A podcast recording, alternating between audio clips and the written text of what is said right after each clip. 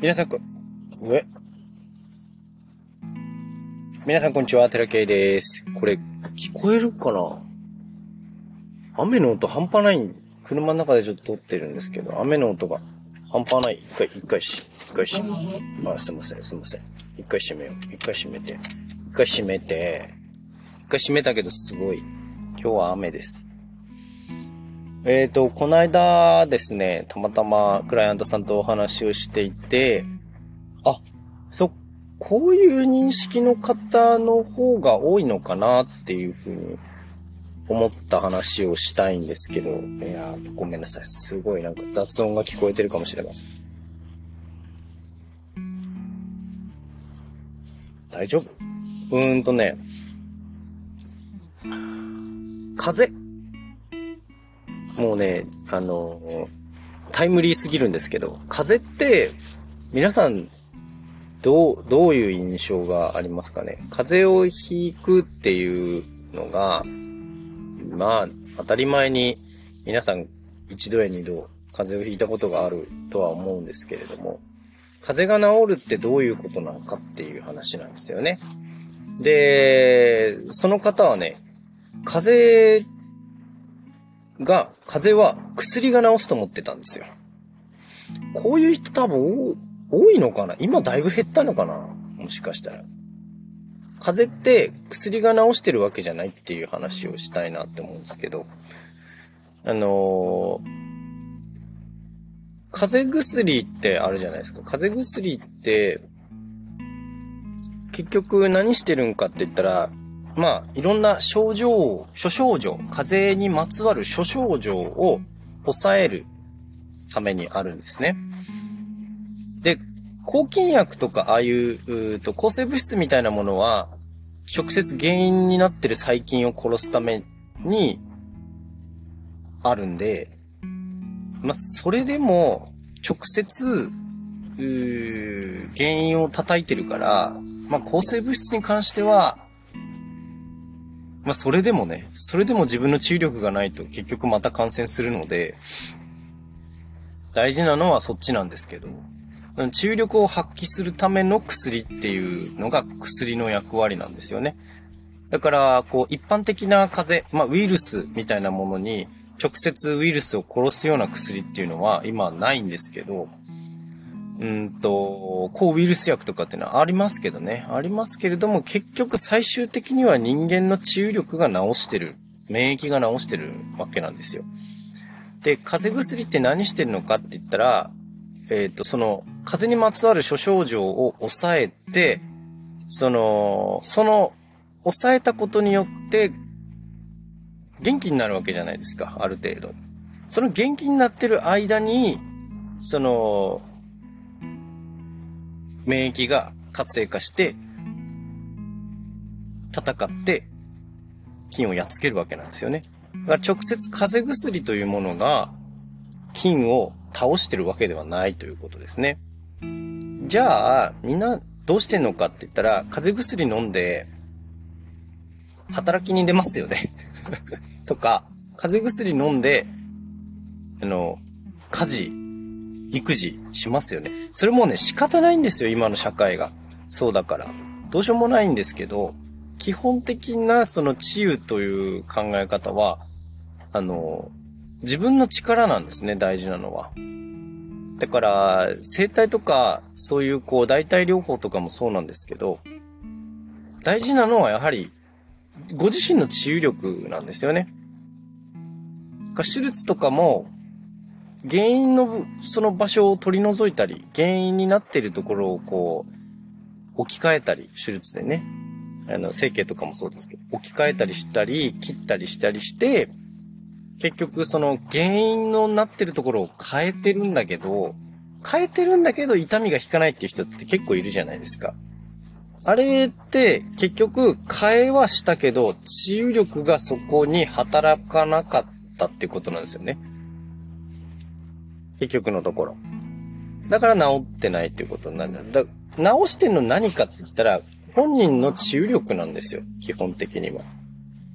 基本的にはっていうか全部そうなの。その病気が治るっていうのは本人の治癒力なんですよ。本人の治癒力をいかに、こう、強くするかとか、うんと、うまく働かせるか、みたいなことが大切なんですよね。で、どうやったら治癒力がうまく働くのかって言ったら、例えば、全部を言い言い切れないですよ、僕は。そんな、何が治癒力を抑えてるのかなんて無限ながらね。いっぱいあるから。例えば心の問題だったりするわけですよ。それが、例えば肉体の問題の場合もあります。オステオパシーの世界では、外傷によってね、こうぶつけたとか、えっと、骨折したとか、切ったとか、ひねった、ぐねった、みたいな。それからじっとしてた。じっとしすぎて固まった。みたいな。そういうことによって、うんと、血流不足になって、そこに治癒の、えっ、ー、と、種が巻かれないっていう。そこにね、あの、ブラッドシードとかって言って、血液を、血液が結局そこにいろんなものを運んでいって、そこが、んと、柔らかくなって、暖かくなって、そして治癒力が発揮されるという考えがあるわけなんですけれども、外傷性のものもあります。治癒力が抑えられているのはね。だから、こう、硬さを取り除くということをやってるんですけど、僕らは。で、他にあるのは、例えば感情的な心の問題ですね。心にずっと問題を抱えてる不安がずっとありますとか、えっ、ー、と、ずっと怒ってます。みたいなことによって、今度臓器とか体の一部分がこう緊張してギュッと硬くなってね。でそれによって治癒力が抑えられてしまう。ということもあるわけなんです。だから、治癒力を、こう、うん、なんていうのかな。強くするには、いろんな問題を解決していかなきゃいけないんですよね。心の問題って、じゃあ、これまた解決するために薬使ったりするんですけど、いやいや、解決、その心の問題を解決するためには、やっぱ物事の捉え方とかを変えていかなきゃいけないんですよね。これいろんなフィルターを外していかなきゃいけなかったりするわけなんですよ。まあ、だから宗教とか哲学みたいなものがあって、で、えっ、ー、と、それによってね、えー、奇跡的な回復というものが起こる場合もあると、私は認識していますし、だから本当に、なんていうのかな、治るっていうことはいろんなあ原因があって、そして根本的には治癒力が抑えられている。そこの原因を取り除いてあげる。それがすごく大事ですよ。だから別に生体がなく、施術がなくても薬がなくても手術がなくても本来であれば人間っていうのは治癒力が備わってるはずなんです。が、この世の中っていうのは当然治癒力を抑えられるような仕組みになってますから、そこからいかにね、脱するか、解放されるかっていう試みが、結局のところ人生というものを豊かにしていくし、うんと、そうだね、病気みたいなものが、え、いなくなっていくっていうことになるんじゃないかなって私は思ってるんですよ。だから、こうやってポッドキャスト聞いて、あの体良くなる人も多分いるんですよ。本当に。なんていうか解放される人もいるんじゃないかなって思ってます。勝手にね。だから何をしたからどうっていうのももちろん当然あるんですけど、コツコツね、少しずつ、やっぱり、えっ、ー、と、物の見方を変えていかないといけないんですよ。どうしてもね、どうしても自分だけでは認識することが難しいから人がいるんですよ。例えば嫌いな人とかもね、含めて。嫌いな人がいるってことは、その人に対して何か自分が反応してるわけですから、その人を見てね、自分の中を、こう、見ていかなきゃいけないわけですよ。何がこの人を、こう、こんな風に、うんと、見せてるのかな？私の中のフィルターが。っていうようなものの見方で、世の中を見ていかないといけないんじゃないかなっていうふうに思ってるし、そうすることによってね、結局抑えられてた治癒力みたいなのが、こう、ぐぐぐっと、立ち上がってくるので、それがね、えー、っと、ちょっとした症状、肩こりだったり、あの、足の痛みだったり、腰の痛みだったりっていう、そういうのはね、結構解決しちゃいますから、ぜひね、この自分の内側との対話といいますか、あ、原因がね、心にあればですけれどもね、心にあれば、そういうことできっと解決するでしょうし、その肉体的な原因がね、もしあるんだったら、例えばストレッチとか運動とかすることによっても当然解決しますから、それでもどうしようもないって、なんかわかんないんだよねっていう人がいたらね、ぜひ、あの、オステオパシー受けに来てください。あのー、本当に、いい、ガラッと変わる人はガラッと変わります。本当にね、非常に面白い世界だと思います。基本的には考え方はみんな医学ってみんな一緒なんです。自分自身の治癒力っていうものをいかに発揮するためにいろんな手段があるか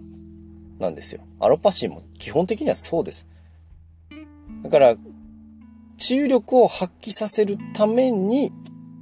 原因になっている症状、症状みたいなものを一回抑えてっていうのがアロパシーです。アロって逆っていう意味ですからね。逆襲療法ですからね。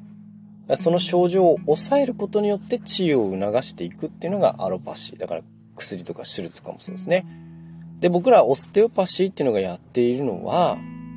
構造が歪んでいる、もしくは硬くなっているというものを正常な位置に戻す、正常な硬さに戻す